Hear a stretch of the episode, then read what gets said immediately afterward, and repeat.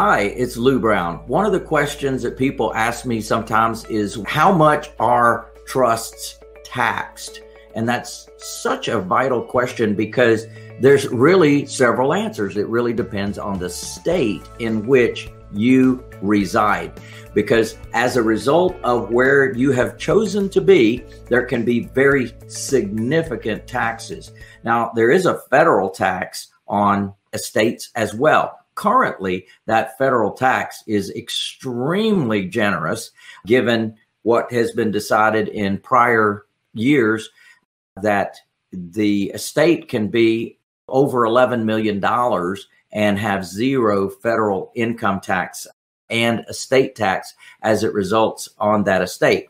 So, from a federal standpoint, most people would have zero federal taxes. However, depending on the state that you're in, there could be not only an inheritance tax, there could also be an estate tax, two different taxes excuse me, most states have none of those, but some of them have one of those, and some of them have both of those. So it's important to check that out. And that's definitely something that can definitely impact the value of that estate simply because of those taxes. Now, most of the time, if you're married, the asset passes from one spouse to the other without any taxes at all. But once it passes from that remaining spouse to the heirs, that's when taxes kick in.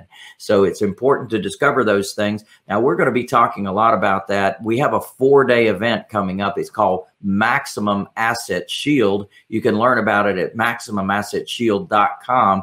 Very important that you learn the process of trusts. It's confusing, it's confounding for most people. They go to a professional, the professional does it for them, but doesn't really tell them what they've done. Very important that you learn where you're burying the bones and that you and your family are protected. And it's so valuable because you can avoid a very expensive process called probate, where they charge you for everything. And there's a delay in the process, there's confusion in the process, and there's costs in the process that can be absolutely avoided.